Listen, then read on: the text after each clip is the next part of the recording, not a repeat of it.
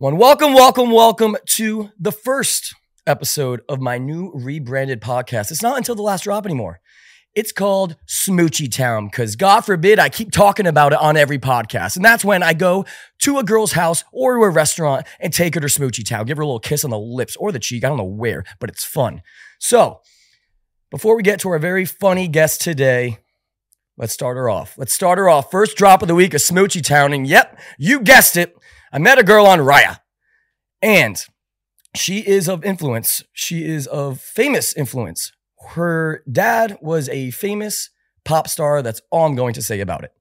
So we matched on Raya, beautiful girl, and she actually slid into my messages. She said, "Are you a night owl?" That's all she said, and I didn't know what to respond. I was flabbergasted that she even initiated the conversation. So I say, who? That's how I replied. And then she was like, "Do you want to meet me at midnight tomorrow night?" And I was like, am I about to have sex with this girl right off the bat? Is she just a little freaky in the sheetsies? So we meet up at Berry's Kitchen at midnight, and they didn't have alcohol, right? But she was fine with that because she just got out of an AA meeting. That's why she wanted to meet later in the day. So I guess she's not that fun. You know, I like alcohol, you know, especially on a first date. So I pre-gamed it. I'm kind of drunk meeting her at Berry's Kitchen. But they didn't have alcohol, and they didn't have coffee either of her liking. So we went to a Denny's on Sunset. I think it's a Denny's. Yeah, right across from In-N-Out. And we had conversations about life. She read my palms. We had a lot of coffee. I'm not even a coffee drinker. It gives me anxiety. So, and then we go back to my place at 4 a.m. She comes in my bedroom. She sits on the ground and she taught me grunge style. We had a lot of laughs. She was actually a really cool girl. And then an hour later at 5 a.m., I walk her out, and guess what? I took her to Smoochie Town. Yes, I did. The next day, she messages me saying, "I liked it when you kissed me last night." And I was like, "Oh, you liked it when I took you to Smoochie Town." And then 2 days later, I'm at the club, and she hits me up. She sends me a message of her and her cats playing, you know, a little selfie-style video. Super cute. I'm behind the DJ booth at Nightingale, and I FaceTime her. She picks up. She's on the phone for 2 seconds, and then she hangs up. I guess she didn't like me behind the DJ table at Nightingale. So the next day, I felt super bad, and I wanted to keep seeing her. So I was like, "Hey, do you want to go to the movies tomorrow night and maybe get some Smoochie Town action?" And she says, "Hey, I think you're a great guy, but I don't think it's going to work." That's a drop of the week. Shout out. I'm not going to say her name. All right, for our guest, super funny guy. He's the king of crowd work, famous comedian touring around the country. Give it up one time for Will Burkhart.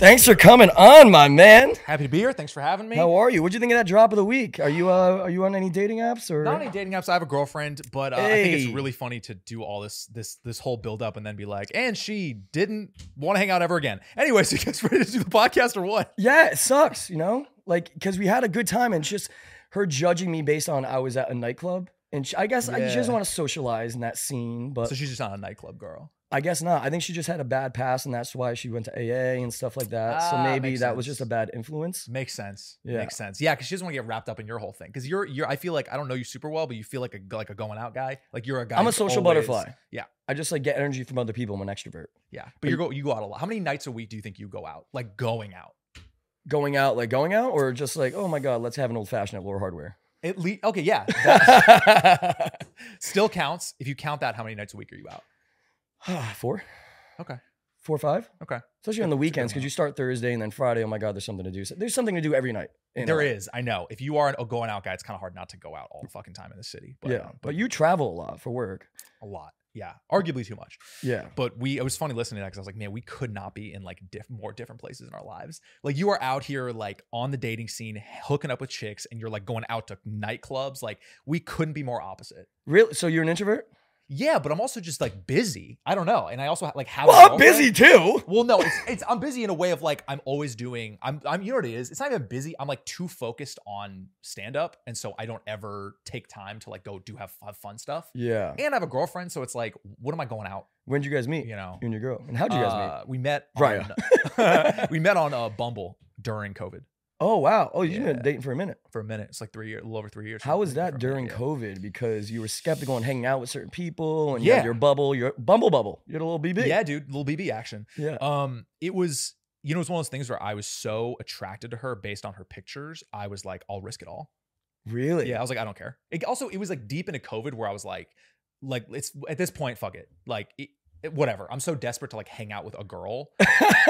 Like I'll die. I don't really like, it's fine. I'm not that worried about it at that point. And so, yeah, I was just, I was so attracted to her. I remember when she like hit me up that she was going to come to my place. Cause that's all you could do at that point, by the way, which is the best. That's such a cheat code for guys. Like you have to come over. I don't want it that way. No, you can't work out. You can't go to the restaurant. I would take you to Laura Hardware, do an old fashioned, but I'm like, ah, it's like, if only you had to have to come here. Yeah.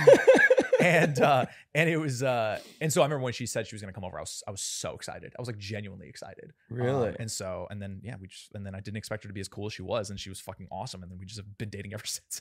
Because I wasn't like looking for a girlfriend. Either of us we weren't looking for a relationship, but because we both got out of like gnarly ones. Ooh. And so we were like, it was too easy. We're like, ah. Yeah. Where are you from originally? You know, I grew up in like the Bay Area. It's like San Francisco. Okay. Bay Area, do you miss it comparatively to like, I think LA is just, for dating in general, LA sucks. But there's a lot of people though, so it's like there's a lot of options. You know what I mean? Mm-hmm. So I don't know if dating sucks, but it's definitely like it depends what kind of girls you're going for. You know what I mean? Because they have a lot to like. If girls want to be with like a famous influencer type of dude, it's like a lot to pick from. You know what I mean? So for guys, it's like if you're just a normal guy, yeah, it's tough to compete with these motherfuckers. Exactly, especially like comedians, because girls love funny people. You know, because the #1 fear in the world isn't death, isn't sharks, it's public speaking. Dude, I forget that, and I remind myself of that like once a month. I'm like, oh yeah, like what we do is like people's biggest fears. Yeah, the shit I do every night is people's skydiving. That's crazy. What is where's your favorite place to perform? I mean, like, are we in LA or out anywhere? We'll start with LA and then we'll branch out. Oh, I mean, I do Comedy Magic Club a good amount. That's become one of my home clubs. Where's that? In Hermosa. It's oh, okay. Yeah, and I'm very grateful. It's like a hard club to get into, and I kind of like finesse my way in, so that feels great. And I did Flappers last night, underrated club, fucking rocks. It was packed. Is that in Burbank? Uh huh. Okay. Yeah. But yeah, and I also will just go up anywhere. I haven't gotten into like the main clubs yet, which it's also like it doesn't matter if you're in at the clubs or not. It's like you can still be like the Store, successful. Factory, improv. Yeah, it's more. I just feel like, how do you not in those clubs? I'm not super like, I don't know. I haven't like done the thing where I'm like, I focus all my energy on like, I just want to get past at the Store and I'm hanging out there every night. Like, I don't care. I'd rather just go do a set than like try to get into a place. Oh, and also like my success is also fairly recent. So not a lot of people, some people still don't know who I am. Which is fine. And my time will come. I'm not worried about it. Yeah, because a lot of your set, I've seen you perform a couple times. It's a lot of crowd work. So do you ever get like, do you base it off that, or do you have your like 10, 15 minutes and then try to like, do you ever just go on stage and just do crowd work? No, I don't. I remember the show we did together last. We did Bryson's show. And, the brewery? And dude, I for real, like, that's funny you say that, because in my in-town sets, I don't really do that much crowd work. I'm going there like on a mission to work on various jokes. Everything I'm doing on stage, there's like a reason for it. Even like, I open with this joke. Like, there's a reason I'm opening with it, right? And if I try out, there's like every joke there's a purpose. So if I'm up there just doing crowd work, it's like, I feel like I'm not being productive. Like, I know I can do crowd work to a certain extent. I don't consider myself the king of crowd work. I think I've gotten better at it for sure. But that show it was so fucking chaotic and wild that it was like, random. I can't just go up there and be like, hey, a joke, hey, high school jokes or whatever. It's like dating. It's like people aren't. It was such a chaotic shit. You had to like tap into the crowd. You had to go in and fuck with people to get them on your side. You know what I mean? So it's funny, but yeah, that show for sure. I was like, what? I mean, what a mess. Yeah. So I had to do some crowd work. Around the country, where's your favorite place to perform? Cities I love would be like Denver, Chicago. Have you performed Zany's Chicago? Is that? Yep, did Zany's, sold it out. Ooh, and very nice. New York, I love, and yeah. Those are some good ones. Those are big cities. I'm trying to think like deeper cuts would be. I mean, Nashville was really fun. I've never been to Nashville. I heard it's a lot of fun. It was cool, dude. I rarely go out. Even on the road, I rarely go out. I usually do the show, and like by that time, I'm exhausted. What do you do for fun then? Nothing. No. I mean, I honestly, bro, I'm so busy during the day with like editing and writing and stuff. I don't have a ton of time to do. Like, I try to work out when I can. I watch a lot of sports, try to hang out with buddies when I can, hang out with my girlfriend. And like, that's pretty much it, dude. I don't have a lot of time. No, we don't. Not yet. Yeah. Yeah, we will. But just, I made the choice to like not rush into that. Cause I'm like, I don't know. Well, once you move in together, that's it. You can't be like, "Well, take a year off." It's like, no, that's it. Yeah. And I'm excited, but I just want to do it, like not rush into it. There's no it's like we'll do it. Yeah. People rush into that shit so quick. How old are you? 30. 30? Yeah. You look younger. You have a baby face. Let me tell you. Great. Even with the beard. Great. Keep it coming. I need it. That's right. Because in this business, bro, I want to look young as long as possible. Exactly. And I think that's a big thing. Is like I don't really drink that much anymore, and I think that helps a lot. Because you look at people who look bad for their age. A lot of times it's booze. Really? God damn it. That's why I look like freaking 38. I'm 28. You're 28? No, I look older, right? No, I mean, I would say to definitely be a little careful. I've just seen it. I've seen I know two people that I won't say, two comedians that are the same age, and one boozes hard and one doesn't drink. And it's drastic how different they look. So you don't even drink before, because when I first started, I'd get pretty under the influence to go on stage. Sure. And it was terrible. And now I started hosting at the Improv and stuff, which is cool. Yeah. And I'll only have one glass of wine before my set, just because I like wine. Sure. And I can relate to the crowd more. I'm more sharp, and it's just not sloppy. And you have to treat it as it's a job. You shouldn't be drunk at your freaking job. Yeah, that's exactly what it is. I've toyed with that a few times where because it's me, I'm always looking for how do I make my brain fire the best as possible? How can I be as sharp as possible at all times? What's the recipe to do that? Smoking weed the night before a show, having a drink before the show, how much coffee I have, at what point do I have caffeine, how close to the show? It's I'm thinking about all these things to make sure my brain is at full capacity. So what's your concoction? You know what I mean? So right now I stopped. I did some shows in Florida where I did tequila before every set. I did a weekend, so I did 5 shows, and I did probably a double tequila before each set, and it was cool. It kind of had me loose. I wasn't drunk. I wasn't, it made me excited and loose. But then I was you added it up. I'm bro, this is the most unsustainable lifestyle. Literally a double tequila. It's 4 shots of tequila a night, and for 3 nights I was this is insane. Yeah. So I stopped doing that, and I think it's just, I think just having. You know what I do? What I love is that I'll do a strong coffee. I'm a big coffee guy. I'll do a strong espresso thing in the morning. And then if I'm staying in hotels, which I usually stay in the same type of hotels, I'll do the hotel coffee, that drip free shit in the lobby. I'll do that kind of all day. Really? Kind of all day. I'm drinking that. And I'm not wired or anything. I'll try to do a workout, I'll bring the coffee to the club and still be sipping it. But I'm on this level. I'm just in this level baseline. No, yeah, a little bit, but it's fine. No, because I re-up right before we go. I'm always dripping it in there. Pause. But yeah, it's my concoction. It's just a little bit of caffeine, but I can't do it too soon to a set because then I get shaky, and I have this thing where my hands shake anyways. And so right now, this is Parkinson's on stage with a microphone. I have a thing it's called a benign tremor, where my hands are always pretty shaky. This is not me fucking around. This is how my hands always are. And so caffeine makes it worse. So if I have caffeine hella close to a set and you're sitting front row, your boy's shaking. And it's and you're oh, he's really nervous right now. Yeah. That's what I think they think. They're oh, does he? It almost makes you, because I think what's big about stand-up is that you need to make sure that the crowd trusts you. That's a huge thing. That's why that first minute's so important, is because they're oh, can we trust this? Does he got it? You got to get them on your side. Does he got it? Can we trust this guy to have us have a nice time, right? So if I'm up there shaking, Johnny Nervous up here on stage, people are going to be does this guy got it? I don't know. Yeah. And so those are things I kind of think through. Have you tried shrooms? I have, yeah. I fucking love microdosing. Yeah, the chocolates. Great. Yeah, the chocolates are great. I think it's fucking awesome. I love that that's becoming more acceptable, and I think it's going to become more common than drinking. It's honestly safer. One. Absolutely. Oh, and my God. I've seen an influx of, the younger generation, Gen Z. I would consider us millennials, yeah, 28, 30. I say millennial, yeah, but I don't even know anymore. Me either. I don't know. I don't like to put labels on myself. But they will do, they microdose instead of drinking. One, because it's cheaper. And a lot of kids are broke. Sure. Yeah. Right. Definitely. I spend every time I go out on a date, every time I go out, $300. Oh my God. Yeah. Because I'm going to Soho House. I'm going to nice dates because I want to impress the girl. Sure. But then I won't even get taken to Smoochie Town. So it's not even worth it. Well, what the fuck, man? Right. I'm not expecting anything in return for my investment. Sure. However, it's come on. Yeah, I feel you. I feel you. Yeah, shrooms are great. I did a heavy microdose and hang with a buddy. You did a macrodose. Well, but it's not because I've done, I know, no, very fair. I've done the full trip, multiple. Me and my girl will usually go to Joshua Tree or something once every 3 months. Dude, Joshua Tree's the best place, bro. And we've been to Big Bear, we did Malibu, and we'll just do a thing every 3-4 months, do a real legit mushroom dose, and it's fucking awesome.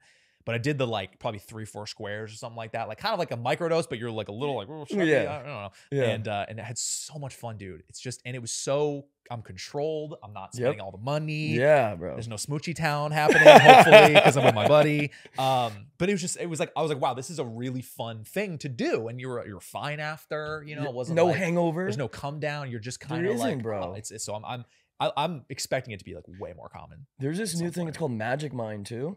And it's not necessarily psilocybin, but it's like a shot you take every morning. And it's filled like nootropics, lion's mane. It's popular amongst a lot of podcasts right now. I think my girl actually uses that. She has a thing you drip in the thing. Yeah. I think that's what it is. Yeah. This one's just a shot and dude, it doesn't even taste bad. And it's just a steady flow state of energy throughout the day. Yeah. It's insane. Like that's what I prefer. Cause sometimes you don't know, like if you take one of chocolate, you don't feel it. You take two and you're on your ass. Sure.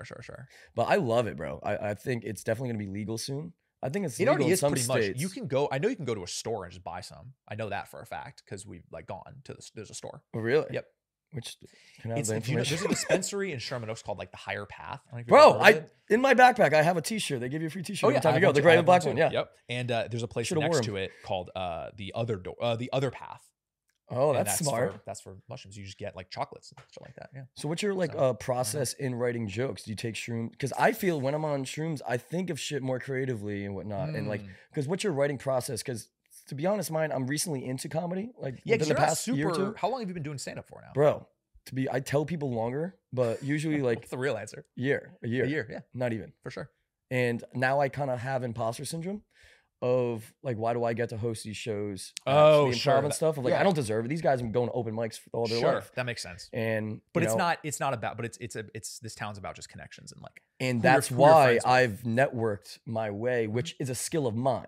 You know, to be able to go somewhere and just like genuine relationships and building off of that. And I'm also a good laugh too. I'm not just like bringing a bunch of people out, you know? For sure. Because you can't just do that. But my process is whatever happens to me throughout the day, I think it's funny and I write it down and then I try to write on it and elaborate it later and see if it can be turned into a joke. What's your process like? I mean, a similar type. It's funny, I do like 90% of my writing in the car on the way home from a set. Meaning that's not safe. No, and I found a way to make it safe. I'm like a fucking notebook, or on like my windshield. I'm like, no, I do a thing where I have my phone on like a dock thing as I'm driving, and I hit like a video and I record myself like talking out. I did it last night, and like that's pretty much how I like that's like honestly how I can write. It has to be after a set. It has to be like that's the only way my brain is like in stand up mode. The synapses are firing and it's so fresh and the feelings are so there. Yeah. Waking up in the morning and writing stand up is something I've never understood how to do. Cause I'm just like, I'm not in stand up mode. I'm like drinking, I'm like doing everything else. And so I just need to be like around a set. And for example, it's like I did Comedy Magic. There's 2 shows, 6 and 8. And after the 6 o'clock, I just walked and like sat by the beach and just like wrote. Right. Well, you're always better your second show because you're warmed up, I feel. Yeah, for sure. I mean, for sure, you're definitely a little bit better. Depends on the crowd, but yeah. So I can only write basically after shows. And as of now, that could change, but that's just what I found. When did you start? Most effective. I started 9 years ago. 9 years ago? So 21? 21. Yeah, and what were you doing before and what got you into comedy itself? Were you always like the funny kid in high school, college? Only amongst my friends. I was never like the class clown. Okay. It would be like if I had friends in my class, I was killing. But if it was like, if I was just me and like everybody was like an acquaintance, I was like super quiet, very shy, very introverted, like kept to myself. But if I had friends in the class, I would get like C's because I was just like fucking around so much and making them laugh. Yeah. I did it once in high school for a class project, an English class. It was a thing called the Challenge Project, which was do something that challenges you. And I was like, I'm gonna go do stand-up comedy. And so I did it once. And like a club, like an open mic? Yeah, like a San Francisco open mic. Yeah, oh, it was wild, just amongst a bunch of adults, and I'm just like 17. I'm just like, it was crazy. I like blacked out. And then I did it once when I was 19 again, and then 21, my senior year of college. I was like, I think I can like do, like I'm gonna like for real do this. And I did it a few times, and I just never stopped. And then I moved to LA after a year, so I moved right to LA because I'm a West Coast guy, and I don't want to be in the Midwest. So I was like, right when my college was done, I was in LA like a week later. Where'd you go to school? There, DePaul in Chicago. DePaul. I went to film school there. Oh, okay. Yeah, and so I was out of there. And went right to L.A. Do you miss Chicago? I love Chicago. Chicago was like a clean New York, in my opinion. Yeah, it's good. Yeah, I like that. You know? Less, a little less crowded too. New York's fucking stressful. It's just stinky, dude. New York's tough. I hate it. I don't like it. Yeah, I like New York in moments and in neighborhoods. I like certain neighborhoods, you know. Yeah. Like my aunt and uncle live on the Upper West Side, and I stay with them, and I'm like, I love this place. But then I, you know, crash on a couch in the Upper East Side, and I'm just like, bro, this is gnarly or whatever. You know, it's like it depends where you are. And I don't miss Chicago at all. There's a reason I left. It's too cold. It's miserable. I don't know how people live there. It's fucking terrible. You wake up and I'm like, I gotta go to class and it's like 0 degrees. There's no degrees. Yeah. That's fucking crazy. And the wind chill's like -20. I'm like, this is not inhabitable. Like, why do people still live here? You can leave. Yeah. But the summer is the fucking best though. Yeah. Summer in Chicago's crazy. I did it when I did Zany's Chicago in May, and it was just like beautiful weather, old town, like the best part of Chicago. It's the best in the summer. But that's like 3 months. Exactly. But LA, it's literally every day. I know, dude. It's like underrated. The weather shit is so boring to talk about, but the more I've traveled, the more I've been like, dude, this is like underrated. Yeah. It's a quality of life. It's a way of life. It's like, it's a equinox, nice weather. Sure. Smoochie town. And it's smoochie town. Yeah. That's what LA's all about. Come on. What, if you weren't doing comedy, what would you like be doing? Cause you went to school for film. You wanted to be a director or actor? I wanted to be an actor and a director when I was young. And then, well, I wanted to be in entertainment in some capacity. I didn't really know what. I knew acting was the first thing, but I didn't want to go to theater school and just be a guy who's like waiting tables. And that's my life. Just like fingers crossed, waiting tables. That sounds like I like couldn't do that. I'm too much of like I always have to be doing something. I can't just wait around. That's what's great about stand up is you can go do it every night if you want to. I have more control over the craft, right? And in acting, if you're the best actor, you may not get the thing. If you're the best comedian, you will get the thing. You will. That's so fucking true, dude. Yeah, if you crush so hard and people like you are, you will, and you're not a complete piece of shit. Yeah. Even if you are, bro, if you're crushing that hard, you can still kind of be a piece of shit and be successful. If you're that funny and you sell that many tickets, right? Yeah. But being an actor, it's like you are the best actor. You're unbelievable. It does not matter. Some of the best actors I've ever seen perform are in acting class and they don't book. It's just because, one, it's a relationship town, like you said. Sure. And the marketability. And it just sucks that you can go your whole life and never book anything. And you're an amazing actor. That's why. But if you're fucking funny, you're gonna book. But the hard part is how to be that funny. That's the hard part. Yeah. Is how to be that undeniably good. That's why stand-up is so hard. How do you grow as a comedian? You can't like, you can read books, you can like, but it's life experience. There's no cheat code. There's nothing. You just have to do it every night and fail all the time. For years.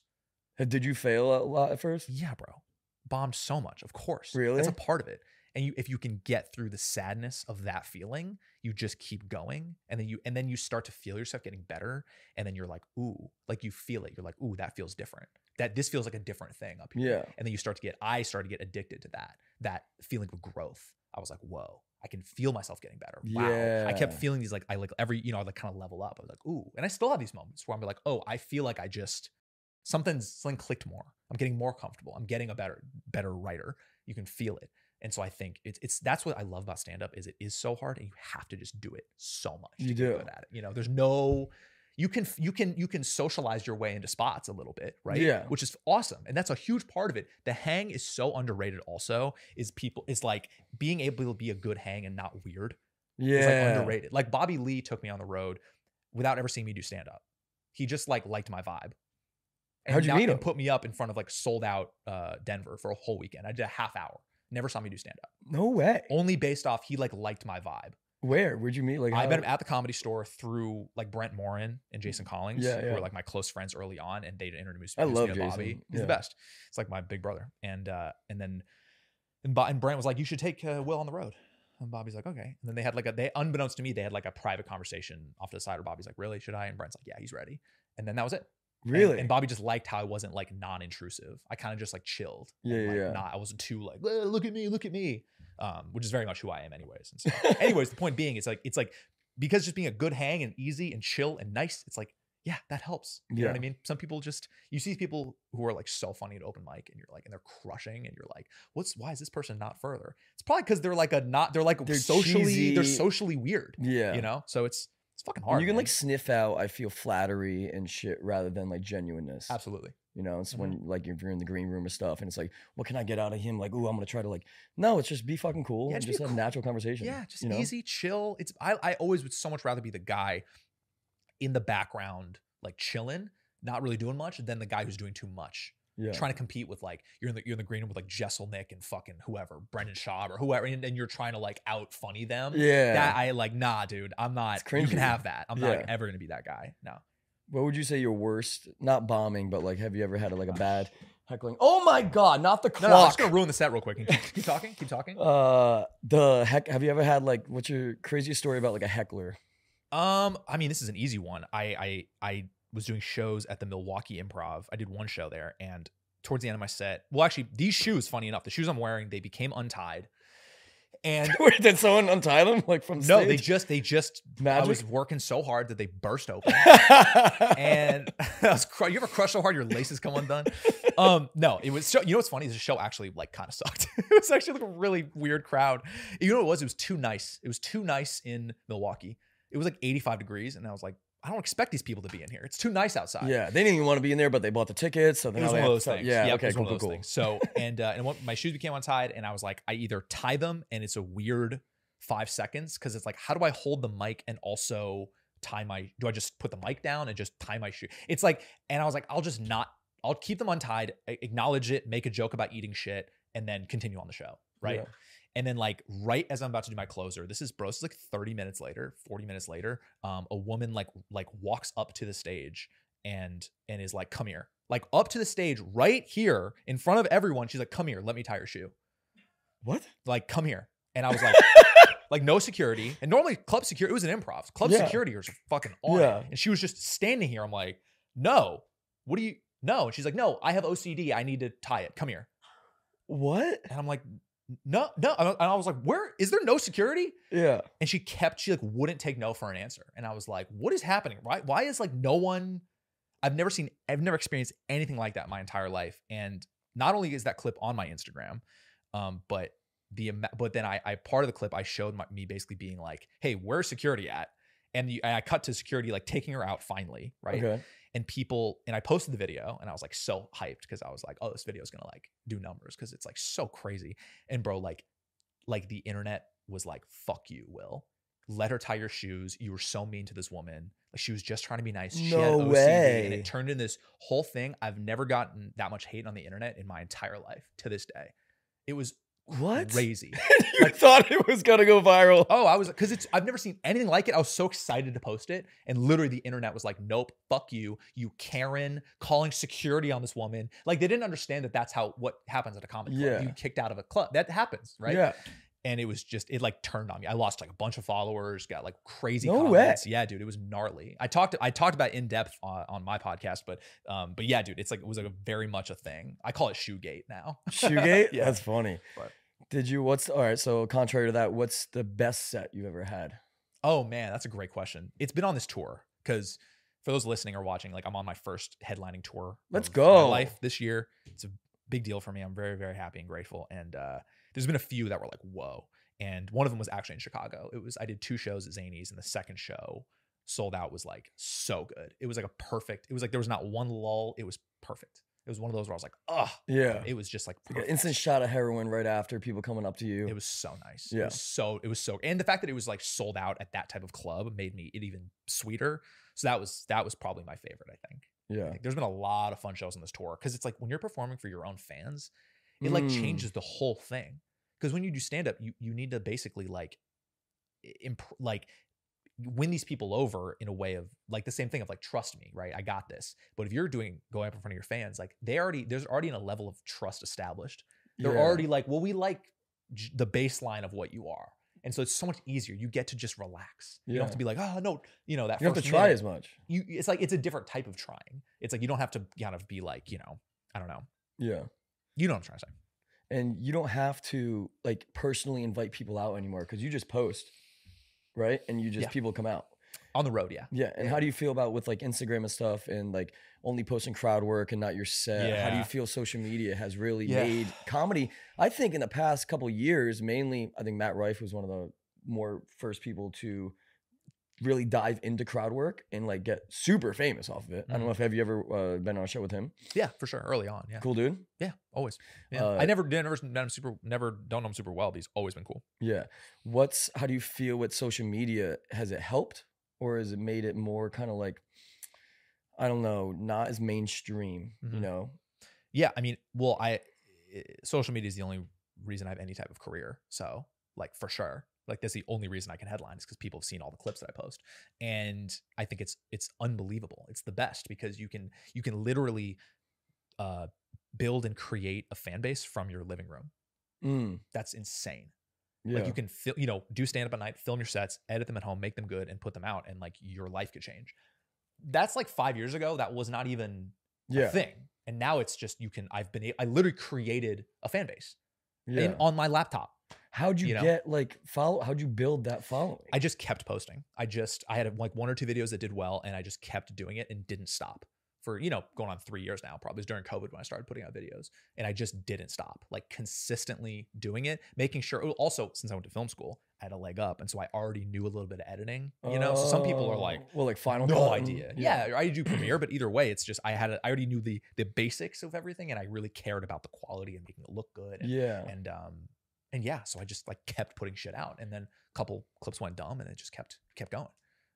So now it's just all about growth, but it's dude, coming up in like the people we've maybe looked up to in our lives, coming up in like the 2000s or whatever. It's like, you realize how different it was? Like, how the fuck do you get like a fan base? Yeah. You have to get on a thing. And you have to go to the club and like do well and meet people there, and hopefully someone's watching you. For real. Just like an actual audition. I prefer going in person. Yeah, rather than like a self-tape. Do you act as well? I do. Yeah, not as like hardcore, but like I do generally. Yeah. Hey, ask me that again. Yes. Continue. Own it, baby. I'm like this is way too long. Yeah. Anyways, yes. Does that come from like an acting background? That's why I moved out here. Went to Cal Arts for my BFA, and I hated it. It was like artsy fartsy, become the tree bullshit.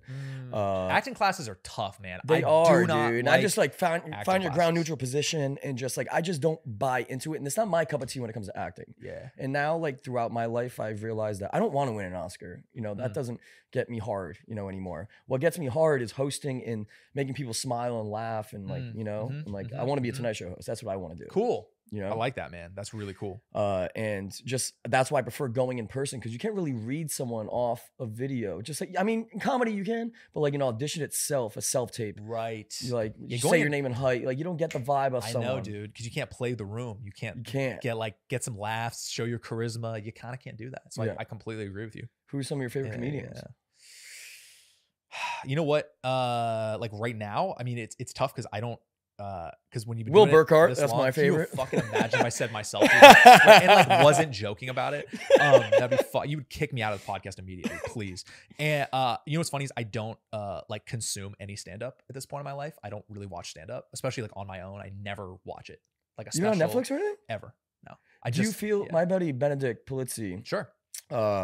He actually, I'll get to the topic of like staying comfortable in Indiana. He's moving to LA, but like he was comfortable in Indiana because the internet. He doesn't live in LA?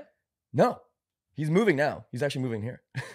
Whoa. Yeah. That's crazy. But he lived in Indiana. He was like, I didn't find a reason to because the internet's in Indiana, and I was doing just fine there. I mean, I kind of met him recently, but I thought he lived in LA. Anyways. Yeah. Yeah. Cool. But, fuck, what were we just talking about?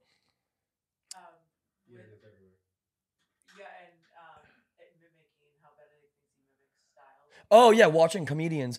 Do you feel like you'll be influenced? He thinks that like he'll just copy the comedian, like transform into them. Yeah, there's absolutely a big part of that. Yes, for sure. I think I mean early on that's what you do when you first start stand up. You're basically just emulating the people you look up to, and until you kind of find your voice. So there's absolutely a level to that. Like, I don't want to watch anyone because you get inspired or like influenced too much, and I start to like mimic their shit for sure. Like mezcal goes easy too. Fucking, it's too like I have to just, the only stand up I want to hear is my own, or if I'm at a show and someone's on stage, that's the only stand up I want to hear.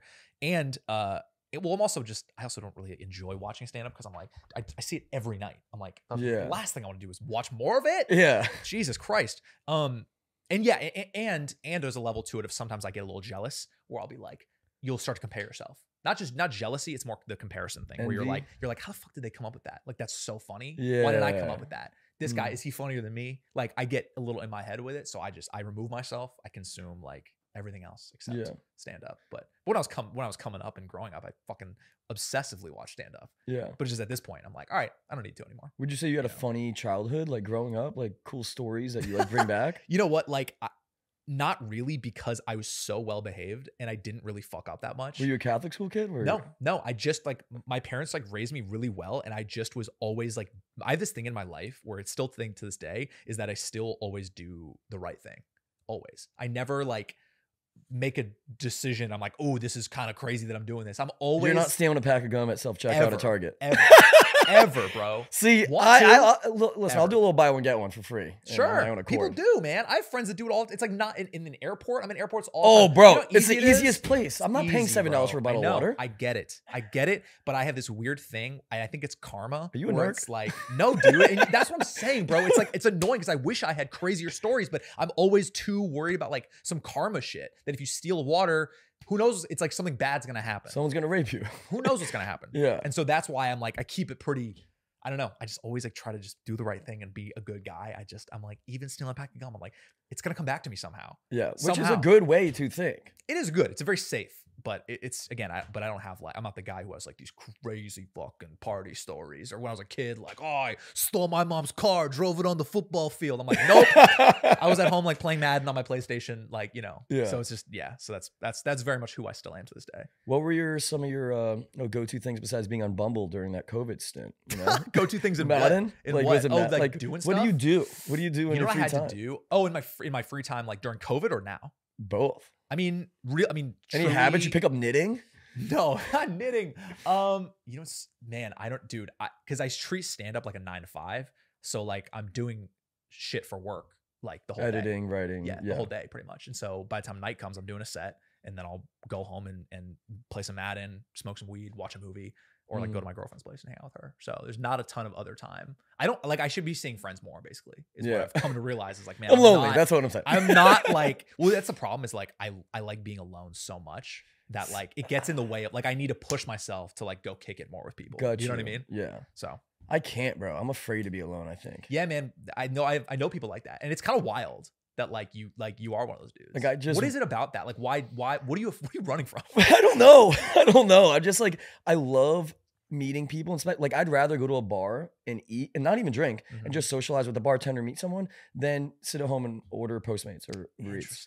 And it's just, I don't know if it's cause like, I don't know. I need someone to talk to. Like, even if when I get like rich and famous and whatnot, like a big house, I'm going to have my boys live with me if I don't have a girl, you know? Cause sure. I don't know. I don't know what it is. And now I got a taste of having a girlfriend when I was 25, had a relationship. And then right after that, 2-year relationship. And now like I'm craving it again. I'm single. And it's just like, that's why I'm going on so many dates. Cause like I want a girlfriend. I'm a girlfriend guy. Interesting. I love mining and dining. I love taking care of someone, having someone by your side. But I don't know if that's a selfish thing to think that, oh, I want some eye candy by me, or like, or someone like, well, no, then you just don't have to be alone.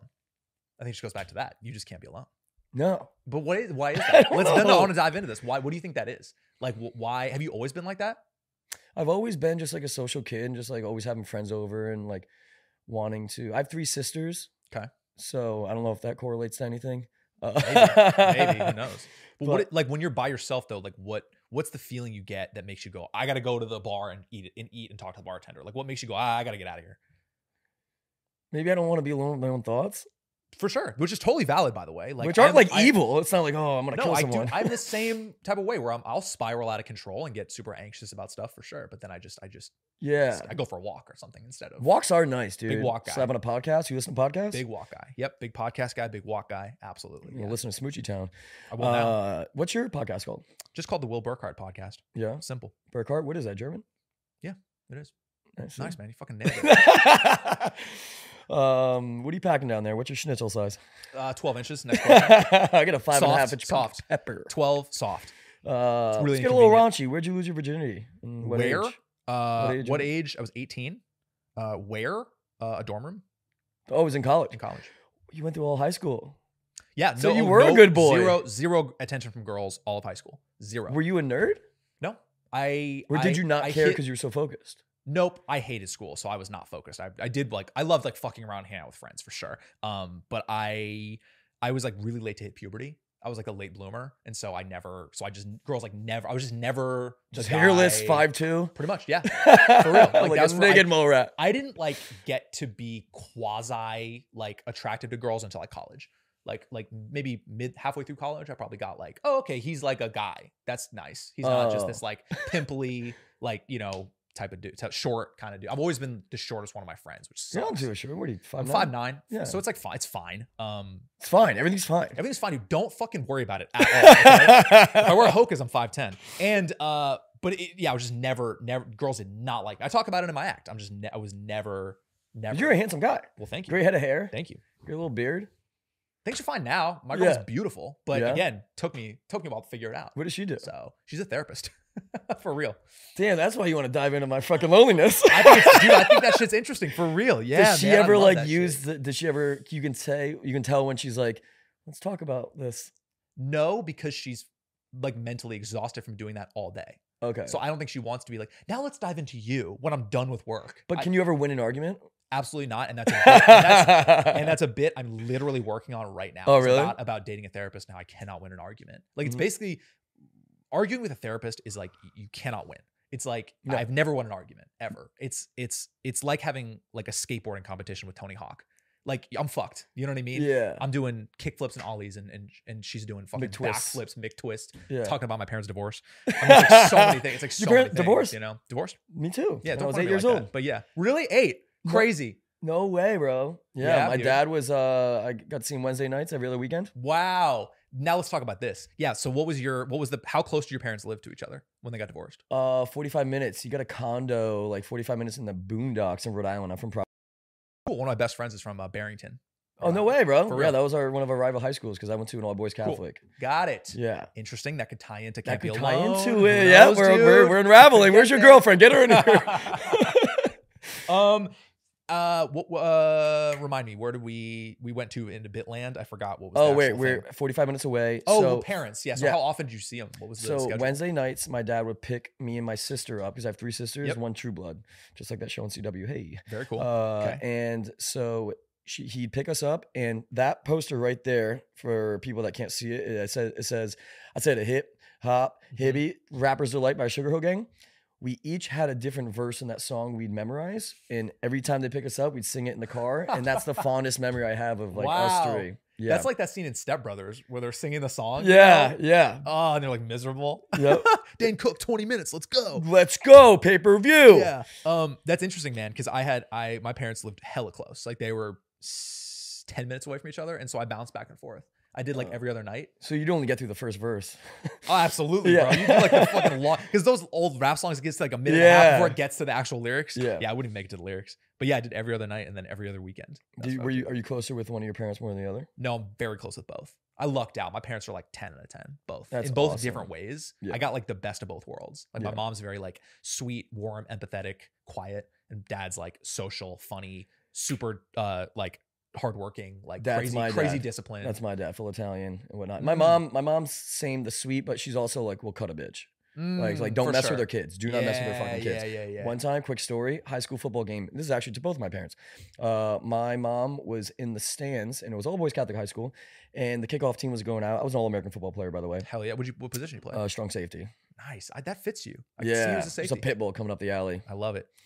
So my mom decides to yell, somebody fucking hit somebody in the stands. Whoa. And she was next to my principal, like 2 rows up. So my principal, Mr. Brennan, turns around and goes, ma'am, can you quiet down? That's the last thing you want to say to my mom.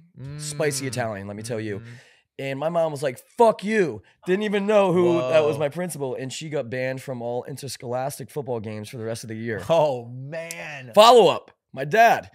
And did you play high school football? Based on your stature, no. Did I play high school football? Go ahead. So my dad, the parents of the home team that runs the chain gang. They volunteer for like the chains and the yardsticks. Oh, cool. Oh, God. Yeah, yeah. I know exactly what you're talking about. So my dad was a playoff game against East Providence High School, which it wasn't the best area, right? So the kids necessarily weren't raised the best. It doesn't matter. So some kid, because I was the best player on the team, some kid started talking shit about me in front of my dad, because the chain gang is on the opposite side of the field, on their sideline. And my dad said, what'd you say about number 20? And the dude turned around, repeated it. My dad hit the kid on the head with the yardstick and a brawl broke out, and he was banned for life for all high school events. Whoa, not just for a year. No, no. Whole career. Cold card. But my dad owned the biggest construction company in Rhode Island, which is a very political Italian thing. So after a year, he got back in because he knew the athletic director. What did he say? What did the person say? He was like, yo, number 20's little bitch, we need to lock him up, because I was just blitzing and shit. Sure. And yeah, so my parents are spicy. Damn, bro. Did you get into a lot of fights too? Were you a big like fighter? No, it was all boys Catholic high school, so it was like you didn't want to get kicked out, and everyone was pretty chill. Pretty strict though. There's no girls to have to worry about, but all the girls loved us because one, you want what you can't have naturally.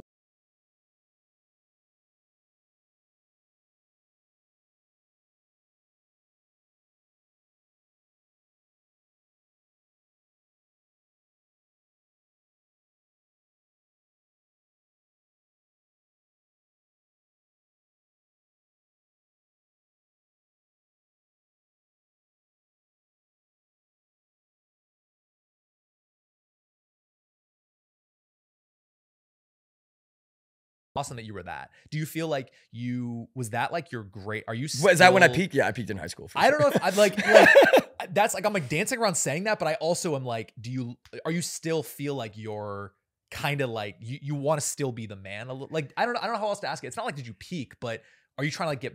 Is that what you're chasing? You chasing that? Maybe, like, dude. Maybe that's why I can't be alone because I need to prove myself all the time that I'm the man. Or and it could also be stand up. I'm like the center of attention. I'm the man. I'm look at me. Which is not a bad thing. I do stand up too, so it's all very selfish. But no, it's interesting that you were. Did you like pep rallies in front of people and stuff? Oh yeah, dude. Yeah. I was like a freaking cheerleader, basically. This all makes sense, dude. But you didn't start stand up until late. No, I slowly started last year, and I caught the bug for sure. But now I'm getting more comfortable and stuff. Like I've been doing more open mics. I never did an open mic until like 2 months ago. Wow, it was all just like ticketed shows at like Comedy Chateau, Haha, the Improv Lab, and I did it through, like you said, networking, and that's why I have the imposter syndrome about like performing at these places. But I'm growing through that, and yes, I can bring a lot of people out. I can bring like average 60 people to the Improv. Jesus Christ. Yeah, it's insane, and it's just like people just want to come see me and like because I just want everyone to have a good time at the end of the day. Yeah, that's dude, really all I want. It's a great thing to want. And I think I respect that a lot. And sometimes it's to my own detriment because I'm the last person having fun because I'm too worried about other people's happiness. Yeah, for sure, dude. Where do you think that comes from? Why do you want everyone to be happy all the time? Why do you care that much? I don't know. That's why, just like with dating and girls and shit, I care so much that it comes off as too eager and too like, I can't just play it cool. You know, I'm just like intense. I don't know. Interesting. I mean, these are all good things. You want everyone to have a good time. It's like you're a serial entertainer. Yeah. Like, I think that's a really good thing. It'd be worse if you're like, you know, have some other deep shit that you're like, you're very bitter and jaded and shit. But that's cool, dude. It's a good quality. Yeah. But the dating definitely, I think it's because when my parents got divorced, my dad he was like late 30s when they got divorced and he had 5 girlfriends. All for like, all under the age of 25. Living in the house that he got at a year different. So I kept seeing a bunch of different girls and stuff. So, and I saw the controlling, the overprotective, the basically insecurities of him growing up and teaching me how to like treat a lady, not in a bad sense, just in a people aren't your possession. And I think he dated younger girls to show that kind of like power, if you will. And that's why I'm learning to deal with those insecurities of like, not worry about what my girl is doing and whatnot, or like, cause I did get cheated on in the past of like, that's why like social media, Instagram, like that's why I always want to be around my girl because I don't trust her to not be with me. Do you like, is that a real thing? Like, do you have, I wouldn't have said it, trust issues? Yeah, dude, that's interesting. Cause I'm not like that. Cause I've never gotten cheated on. So I'm like, wow, never got cheated on. Yeah, I'm a good guy. And no, I never, I'm just, so I'm like probably too trusting. I mean, I trust my girl for sure. But I'm like, even if I didn't, I'd still be like, unless you give me a reason. I'm not like, it's not built into me. People have that shit. Like that shit's built into you to be like, where are you going? What are you doing? What's on your phone? Yeah. But I just don't have that. Like I'd get mad that she wouldn't like comment on my photos or post me on social media. My ex. Wow. That's she wouldn't post me because I'm like, why aren't you posting me? Are you afraid that because you're talking to someone who doesn't want to see? Wow. Yeah, dude. But I should just be confident and secure enough that like, you know what you got. Mm-hmm. You got me. And if you do anything to hurt that or affect that, then you're not the one for me. I'm out. And I learned. For sure. That makes sense. But that's hard. It's hard to unlearn that. You know what I mean? It's hard. That's so baked into who you are. It's hard to like, no, I just won't care. And you're like, yeah, I care. I care, bro. Hey, the picture's nice we took together. You can post it if you want, but all good either way. Exactly. Like, I was like, because I want to post you and I'm not posting you because you're not posting me. So it's like, that's fucking, it's so stupid. Yeah, it's tough, man. That's so stupid. That's a part of where I fucking hate social media. If we're like relationships, I think social media is really tough because it's almost like you have to prove that you're having a great time. Yeah. Prove that you have a great relationship. I'm like, I don't need to know that. I don't need people to know that. My relationship is mine. I and the less you like, care. Oh, look at how great, look how happy we are. I'm like, I know we're happy. Yeah. I don't need them to know. Yeah. I want you to know about my stand up and come see. It's like, so I can take my girl out to dinner. Yeah. I don't need to like show, hey, I'm like, eh. What's your ideal date spot out here? Big sushi guy. I love sushi, bro. Yep. What do you get? What's your order? I mean, I light it up. I get a lot. I mean, we go to this one place. Oh, I line it up, baby. Chef's tasting on you. Yeah, I get a lot. I get a lot of stuff. But we'll do, we this one place we go to, I don't want to say where, but it's in Studio City. We go to, and it's like our go-to sushi spot that we just go. But yeah, I'm down. I love eating sushi when I get back from the road. That's my favorite, is because I eat the opposite of sushi for like 3 days straight. You know, I eat like, like fast food and burgers and bullshit, you know? And then I'm like, what's the opposite? Oh, and I like, it's like post-road sushi I always get. That's like my new routine. Fuck yeah. Yeah, dude.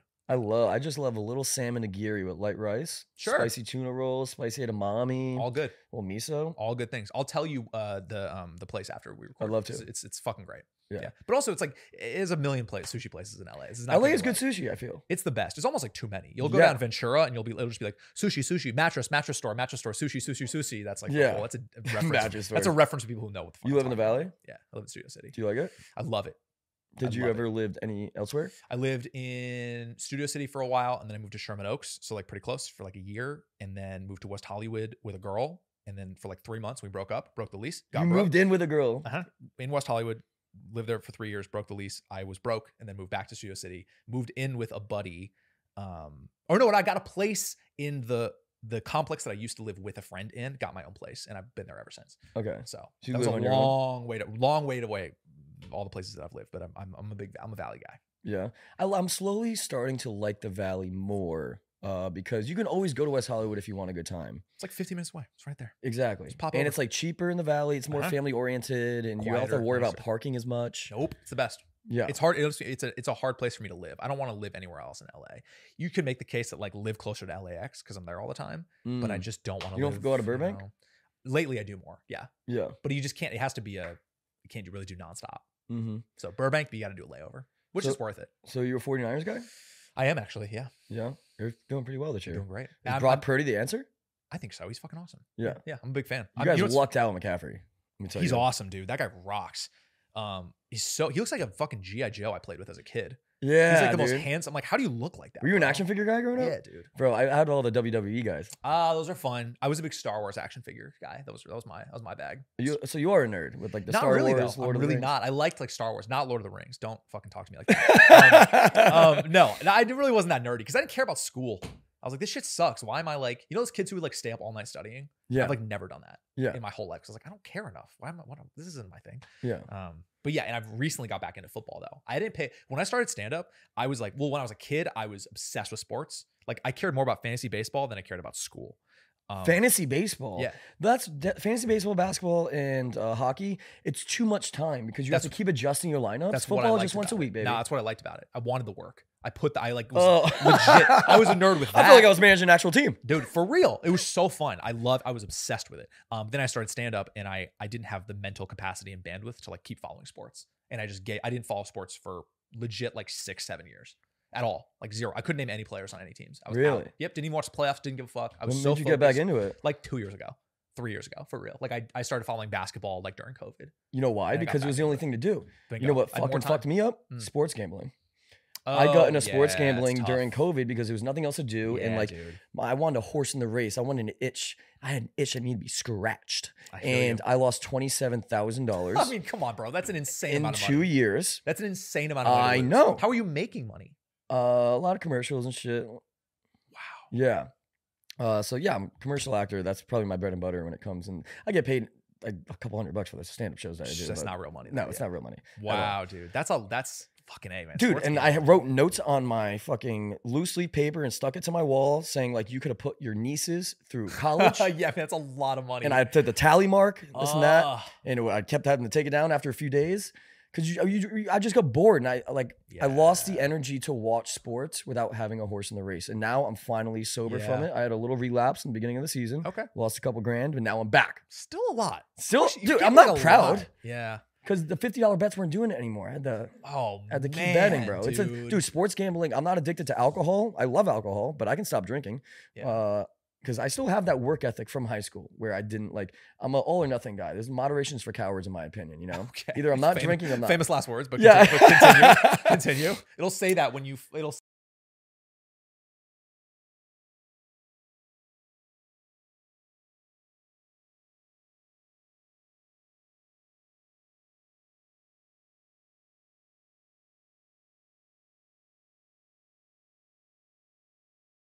And I was just filming away for a month in Malibu for the reality show. Wow, that's really funny. But on the show, we only had like 2 drinks per night, so basically it was rehab for me.